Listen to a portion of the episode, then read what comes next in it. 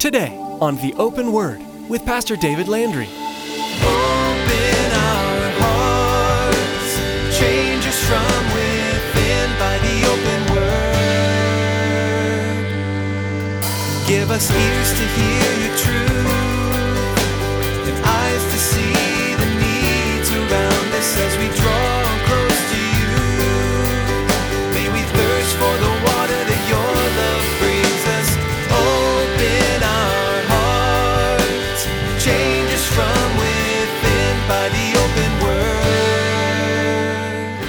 Isn't the heart and mind of Christ to come and, and find out what the situation, to find the truth, rather than a third party understanding or misunderstanding of a situation? See, the mind of Christ comes to reconcile. The mind of Christ isn't to gather a weapon and to go to war. This altar, it, it wasn't at the tabernacle. And that posed a really big problem for the Israelites on the, on the west of the Jordan. Today, Pastor David will look at the Israelites in Joshua chapter 22 and the miscommunication that took place regarding the altar that was built. The Israelites responded strikingly similar to that of people today, acting upon the witness of a third party source. How often do you act unjustly because of a rumor that may have been spread? As Christians, our witness for Christ is always on the line, so even our response to information is important. Challenge yourselves to live at peace with one another. Now, here's Pastor David with today's message entitled, A Dangerous Misunderstanding.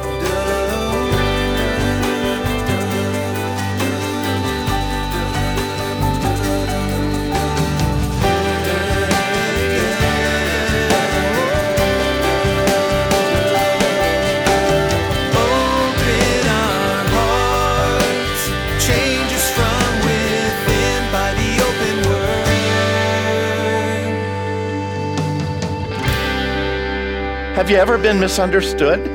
I mean, have you ever done anything that you wanted to do the right thing, but somehow, some way, it was totally misunderstood, and friends or family members, they suddenly take you the wrong way. They misunderstand either your action or your intent, and you're just thinking, how in the world did it get this mixed up? I wanted to do the right thing. Well, that's what we're looking at tonight, actually, in Joshua chapter 22. I want to invite you to take and uh, turn your Bibles to Joshua chapter 22. You know, when it happens with friends and family members, it seems to hurt even more uh, you kind of figure that people ought to know your heart. You know, family members, friends, they, they ought to know your heart. And when a family member or a friend misunderstands you and suddenly they peg all the way to the negative by whatever you've said or whatever you've done, man, that just, that just cuts to the very, very core of our being. And we understand that uh, they, they accuse you of something that you either didn't do or they totally misunderstood something that you did do. And if that's never happened to you tonight, well, don't check out of the study, okay? Because I guarantee you it will happen to you, okay? And you need to know how to, how to deal with that situation. Whether you are the misunderstander or the misunderstandee, either side of it, you need to know how to handle this and how to deal with it. So we come to Joshua chapter 22. It's a place, again, where the uh, conquest of the land, pretty much the major portions of it had already been conquered. Most of the enemy had been defeated by this time, yet there were still uh, uh, some of the enemy that was there. The Lord didn't clear all the enemy out. The tribes were settling in, as we looked at a couple of weeks ago. The tribes were settling into their appointed areas uh, of where they're going to be living. And it was time now, as things were settling down, for the tribes of Reuben and Gad and the half tribe of Manasseh to go back across the Jordan to the eastern side and go back and settle into their lands. To help you kind of see the, the picture to help set the stage of all of this, if you're in Joshua chapter 22, that's a great place to be. We'll eventually get there. But right now, uh, if you would, turn back to Numbers chapter 32. Numbers 32 to kind of see uh, how did how did this all come about here.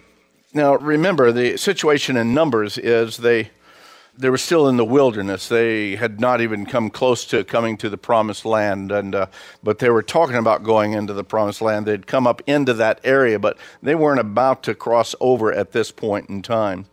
In chapter 32, we read that those three tribes, they were already looking to settle into that area on the eastern side. Listen to it as we read it in book of Numbers, chapter 32. The children of Reuben and the children of Gad had a very great multitude of livestock, and when they saw that the land of Jazer and the land of Gilead, that indeed the region was a place for livestock, the children of Gad and the children of Reuben came. They spoke to Moses, to Eleazar the priest, and to the leaders of the congregation, saying that um, all of this countryside over here, which the Lord has defeated before the congregation of Israel, is a land of livestock, and your servants have livestock. Therefore, they said, if, if we found favor in your sight, let this land be given to your servants as a possession, and, and don't take us over to the Jordan. Now, you need to understand that where was the land of promise? The other side of the Jordan, okay? But they saw something that, that looked more interesting to them, something that they felt that they knew better than God did. Now, I know that none of you have ever been in that situation in your own personal life before, but um, I've been there once or twice today. Sometimes we, we think that we know better than what God is doing, and we have plans and, and desires. Well, they said, you know, we'd just soon stay here. And verse 6 says, And Moses said to the children of Gad, to the children of Reuben, Shall your brethren go to war while you sit here? In other words, we're going to go into that land eventually. There's, there's going to be the giants and the walled cities. And you're saying you you're not going to go across. No, that's not going to happen. He goes on to tell them, uh, he says, Now, why will you discourage the heart of the children of Israel from going over into the land which the Lord has given them? That's exactly what your fathers did when I sent them away from Kadesh Barnea to see the land. Remember the, the spies that went in? They said, No, we don't want to go over there. We're going to stay over here. Verse 9 says, For when they went out of the valley of Eshcol and saw the land, they discouraged the heart of the children of Israel so that they did not go into the land which the Lord had given them. So the Lord's anger was aroused on that day, and he swore an oath, saying, Surely none of the men who came up from Egypt from 20 years old and above shall see the land of which I swore to Abraham, Isaac, and Jacob, because they have not wholly followed me except Caleb the son of Jephunneh the Kenizzite and Joshua the son of Nun, for they have wholly followed the Lord. So the Lord's anger was aroused against Israel, and he made them wander in the wilderness forty years, till all the generation that had done evil in the sight of the Lord is gone. And look, you've, you've risen in your father's place. You're a brood of sinful men to increase still more the fierce anger of the Lord against Israel. For if you turn away from following him, he will once again leave them in the wilderness, and you will destroy all of these people. There's a couple of ways that we could look at this, and I've heard messages both ways. Uh, number one, of falling short, really, of, of, that promise of God. And it's really easy to look at this and say, yeah, they, they stop short of the fullness of the promise. But then the other side is, as we look at the story, we see that for them, they were willing to go in and fight. They were willing to fight the battle. They were willing to go in with their brothers and go against the enemy. It wasn't wasn't that they were fearful, it's just that they saw the land, they understood. So I don't want to be too hard on them because listen to what they said to them, or said to uh, Moses. Verse 16 says that they came near to him and said, Look, we'll build sheepfolds here for our livestock, cities for our little ones, but yet we ourselves will be armed. We're ready to go before the children of Israel until we brought them to their place. And our little ones will dwell in the fortified cities because of the inhabitants of the land. We will not even return to our homes until every one of the children of Israel has received his inheritance. For we will not inherit with them on the other side of the Jordan and beyond, because our inheritance has fallen to us on this eastern side of the Jordan. Then Moses kind of understood what's going on here. He said to them, if you do this thing, if you arm yourselves before the Lord for war, and all your armed men cross over the Jordan before the Lord, until he has driven out all of the enemies from before him, and the land is subdued before the Lord, then afterwards you may return, and you'll be, what does it say? Blameless before the Lord. So, how easy it is for us to suddenly stop and say, oh man, they're falling so short of what God has promised. But Moses says, no, if you do the right thing, you can have this land you'll be blameless. It won't be that big of a deal. Is it easy to misunderstand people even when they want to follow the right way? They want to do the right thing, and suddenly it's not the way that I would have done it, so it's got to be wrong, right? Moses telling him you'll be blameless before the Lord and before Israel. And this land shall be your possession before the Lord. Verse 23. But if you do not do so, then take note, you've sinned against the Lord, and be sure that your sin will find you out. So go ahead, build cities for your little ones, folds for your sheep, and do what has proceeded out of your mouth. So the children of Gad and the children of Reuben spoke to Moses, saying, Your servants will do as my Lord commands. Our little ones, our wives, our flocks, all of our livestock will be there in the cities of Gilead. But your servants we will cross over every man armed for war before the Lord to battle battle, just as my Lord said. And so Moses gave the command concerning them to Eleazar the priest, to Joshua the son of Nun, to the chief fathers of the tribes of the children of Israel. So it was all okay. That's what they were going to do. Moses had set them up for this now, actually, years prior to the events that we're going to be reading about in Joshua. So this was already the, the set deal. As a matter of fact, the stipulation of Moses' agreement with them was even reiterated by Joshua way back in Joshua chapter 1. Turn there with me, if you would. Joshua chapter 1. In Joshua chapter 1, Joshua understood. He said, Hey, we're getting ready to cross over. I know you guys' land is uh, here on this side, but listen to what he says down in verse 10. Joshua commanded the officers of the people, saying, Pass through the camp, command the people, saying, Prepare provisions for yourselves, for within three days we're going to cross over this Jordan. We're going to go and possess the land which the Lord your God is giving you to possess. And then in verse 12, he says, to the Reubenites and the Gadites and the half tribe of Manasseh, Joshua spoke, saying, Remember the word which Moses, the servant of the Lord, commanded you, saying, The Lord your God is giving you rest and is giving you this land. Your wives and your little ones and your livestock shall remain in the land which Moses gave you on this side of the Jordan. But you shall pass before your brethren armed all your mighty men of valor and help them until the Lord has given your brothers rest as he gave you. And they also have taken possession of the land which the Lord your God is given them. Then you shall return to the land of your possession and enjoy it, which Moses, the Lord's servant, gave you on this side of the Jordan toward the sunrise. So that's the situation, that's the setup the men, the, the warriors of Gad and Reuben and the half tribe of Manasseh, they had fought all through this campaign as they've gone through. And remember Jericho and Ai and all these other cities that they had to do battle with. They fought against giants, they fought against walled cities. They fought all these different campaigns as they've gone through and they split into the middle of the land and took cities there. They went to the south, took cities and villages there, then to the north, and then they started dividing out the land. So relative peace now is at hand, and it's now time for them to go back and get settled into their land. And as I said, most of the enemies had been conquered. Most of them now had, had been done away with. There were still some there, but it was relative peace in the land. So now we come to Joshua 22. And Joshua now blesses these two and a half tribes, and he allows them now, because everything's pretty settled in, he allows them to go back across to the eastern side of the Jordan. So you should be in Joshua chapter 22. Joshua chapter 22. Then Joshua called the Reubenites and the Gadites and the half tribe of Manasseh. He said to them, You've kept all that Moses, the servant of the Lord, commanded you, and you've obeyed my voice in all that I commanded. You've not left your brethren these many days up to this day. You've kept charge of the commandment of the Lord your God. And now the Lord your God has given rest to your brethren as he promised them. Now, therefore, return and go to your tents and to the land of your possession, which Moses, the servant of the Lord, gave you on the other side of the Jordan. So he's saying, okay, you, you kept your end of the deal. You've done what you said that you would do. Now it's time for you to go on back. God has blessed them. They've got their land. You've got your land. It's time to go back. But he sends them back with this warning. Verse 5 he says, As you go back, cross, take careful heed to do the commandment and the law which Moses, the servant of the Lord, commanded you. And what were those commandments? He didn't break out the Ten Commandments, did he?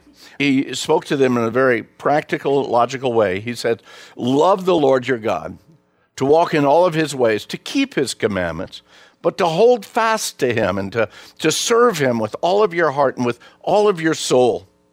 And so Joshua blessed them and sent them away, and they went to their tents. And again, we see this division of the land east of the Jordan, as well as Joshua now gives them permission for them to take the spoils of the battles. Remember, they, they were in the battles with these guys, so they were able to share some of the spoils that they had had. We see that now in verse 7. It says, So now the half tribe of Manasseh, uh, Moses had given a possession of Bashan. To the other half of it, Joshua gave a possession among their brethren on this side of the Jordan. So Manasseh is split, two sides. One side on the eastern side of the Jordan, one side on the western side. And indeed, when Joshua sent them away to their tents, he blessed them. He spoke to them Return with much riches to your tents, with very much livestock, with silver, with gold, with bronze, with iron, with very much clothing. He said, Go ahead and d- divide the spoil for the spoil of your enemies with your brethren. And so the children of Reuben, the children of Gad, and the half tribe of Manasseh, they returned they departed from the children of Israel at Shiloh, which is in the land of Canaan, to go to the country of Gilead, to the land of their possession, which they had obtained according to the word of the Lord by the hand of Moses. Now, at this point in time, everything is running very smoothly. Everything is going great. You know, everything is going according to, you know, plan. And not always do plans work out the way that we want them to work out. Because there's going to be a change. There's going to be a change that's going to come about not because of a bad thing, but because of a misunderstood thing that takes place. What does verse 10 say? Says that, that when they, speaking of the two and a half tribes, the Gadites, Reubenites, and the tribe of Manasseh, when they came to the region of the Jordan, which is in the land of Canaan, the children of Reuben and the children of Gad, and the half tribe of Manasseh, they built an altar there by the Jordan a great and impressive altar. Let me ask you this real quick Is building an altar a bad thing? Just think about that for a moment. And before you answer, think back all through the Old Testament of how many altars were built. How many memorial altars, how many different things that they, they had done all through this time. Now, we know that there is now one altar of sacrifice, and that was there in Shiloh at the tabernacle. We know that, we understand that. But the historians, the Bible scholars say that where the tribes of Gad and Reuben and Manasseh crossed back over was actually in the area uh, near Gilgal, very possibly. And even Joshua had built an altar, a memorial altar near Gilgal, again, just declaring the, the faithfulness of the Lord. It's interesting, too, that when we see this, they're building this altar, and at this point in time, we don't know anything about this altar. If, if all we had was verse 10 there, all we would know is there's an altar, a very great, a very impressive altar. It was a, it was a very big one. One author has said that uh, here we see the, these Transjordan tribes build a, a large altar. It's imposing size, visible from afar. It explains the significance of this altar to the west of the Jordan. In the first place, it was erected west of the Jordan by the tribes that are living on the east side of the Jordan.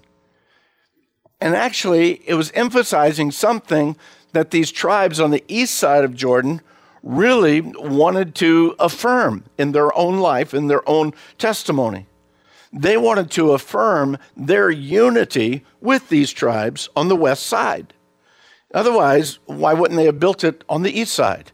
If, if, I was breaking away from you guys, I wouldn't, you know, keep my car parked at your house. You know, uh, you know, I would, I would move it. They wouldn't have built the altar on the west side, but they did. And so again, right there, you see that they wanted to show a unity with the rest of the nation. They wanted to again also show their loyalty to God, who gave them this land. And yet, to have that built, you know, in, in another area, say if it was built on the east side, how easy it would have been to forget about those on the west side. My parents, when we moved to Arizona, uh, we did a regular, you could call it a pilgrimage, okay? Uh, go back to Louisiana to see family there to keep that heritage as part of us. And then when we uh, were married and had our children, we did our regular trips back there to keep that as part of our heritage. No, and I, I see this where they built this altar not on the east side where they live. No, they, they built it on the west side. And they built it big enough that they could see it from a, a, long way away. It wasn't something, you know, a few little stones down on the ground, but it was, as it says, it was a very large, it was a great, impressive altar. I believe that again, they did that very, very purposefully. They had a right action because what they wanted to do is remind themselves that they were part of the other tribes, that they were all together as the nation of Israel. Look at verse 11. Verse 11 says, Now the children of Israel heard someone say, Behold, the children of Reuben, the children of Gad, and the half tribe of Manasseh, they built an altar on the frontier of the land of Canaan, in the region of the Jordan, but they did it on our side. It says they did it on the children of Israel's side. Wait a minute, weren't the children of Gad, the children of Reuben, and the half tribe of Manasseh Weren't they part of the family? Weren't they part of Israel? So, who really is at fault here at this point in time? Suddenly, they've cut them off. They did that on our side, when in actuality, they were part of us anyway. Verse 12 says, When the children of Israel heard it, the whole congregation of the children of Israel gathered together at Shiloh to find out why they built the altar. That's not what it says, is it? The very first thing that came to mind, we'll take care of those guys. We'll, we'll fix that. We're going to go at war. The very first thing I, when I, when I see this thing, first of all, it starts out, we heard somebody say, and so now we're going to go to war. Has that ever happened to you in your life? Or somebody heard something about you and suddenly they got all mad at you about something? How about have you ever heard something from somebody and you got mad at somebody because of something that somebody else? Maybe that's too close to home. Again, we look at this. Whether they built it on the eastern side or the western side, I don't think that's the deal. But when I look at the fact that they say they built it on our side and they were ready to go to war right away, regardless of where it was built, to the children of Israel, they had built an altar that was completely separate and apart from the altar that was at Shiloh. Okay, so I can understand that. I can I can gather that. But wouldn't let's bring it into today's situation. Situation happens that that we hear of. Isn't the heart and mind of Christ to come and, and find out what the situation, to find the truth? Rather than a third party understanding or misunderstanding of a situation. See, the mind of Christ comes to reconcile. The mind of Christ isn't to gather a weapon and to go to war. This altar, it, it wasn't at the tabernacle. And that posed a really big problem for the Israelites on the, on the west of the Jordan. It appeared to them right away that these two and a half tribes, as they went on over, they, that they were shifting their worship. They, they weren't going to be worshiping the Lord God with them anymore. Automatically, they jumped to conclusions. They, at best, they were going to worship God apart from them. At worst, they were going to start worshiping these idols.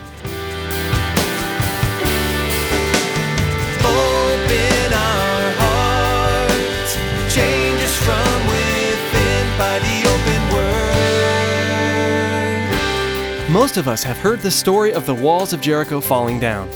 We remember this story from Sunday school. This is just one of many events David will be bringing fresh insights to as we study the book of Joshua together. We're sure today's message has been a blessing to you. Maybe you'd like to get a copy of today's message. Here's Tracy with all the information you need. Life these days moves fast. From one appointment to the next, most of us race through our days with blinding speed. Those in between moments are great opportunities to connect with God by hearing from Him. To hear more encouraging words from God's Word through the ministry of Pastor David, go to theopenword.com and click on the teachings page. Thanks, Tracy. Again, to secure your own copy of today's message, simply log on to theopenword.com and select the teachings page. You can also give us a call if you'd like. That number to call is 520 836 9676. That's 520 836 9676. Another option to get in touch with us is to send us an email. Our email address is info at theopenword.com. Once again, you've been listening to The Open Word with Pastor David Landry of Calvary Chapel in Casa Grande, Arizona. In the next edition of The Open Word, David will continue teaching through the Word of God. So please make plans to join us again, and may God richly bless you.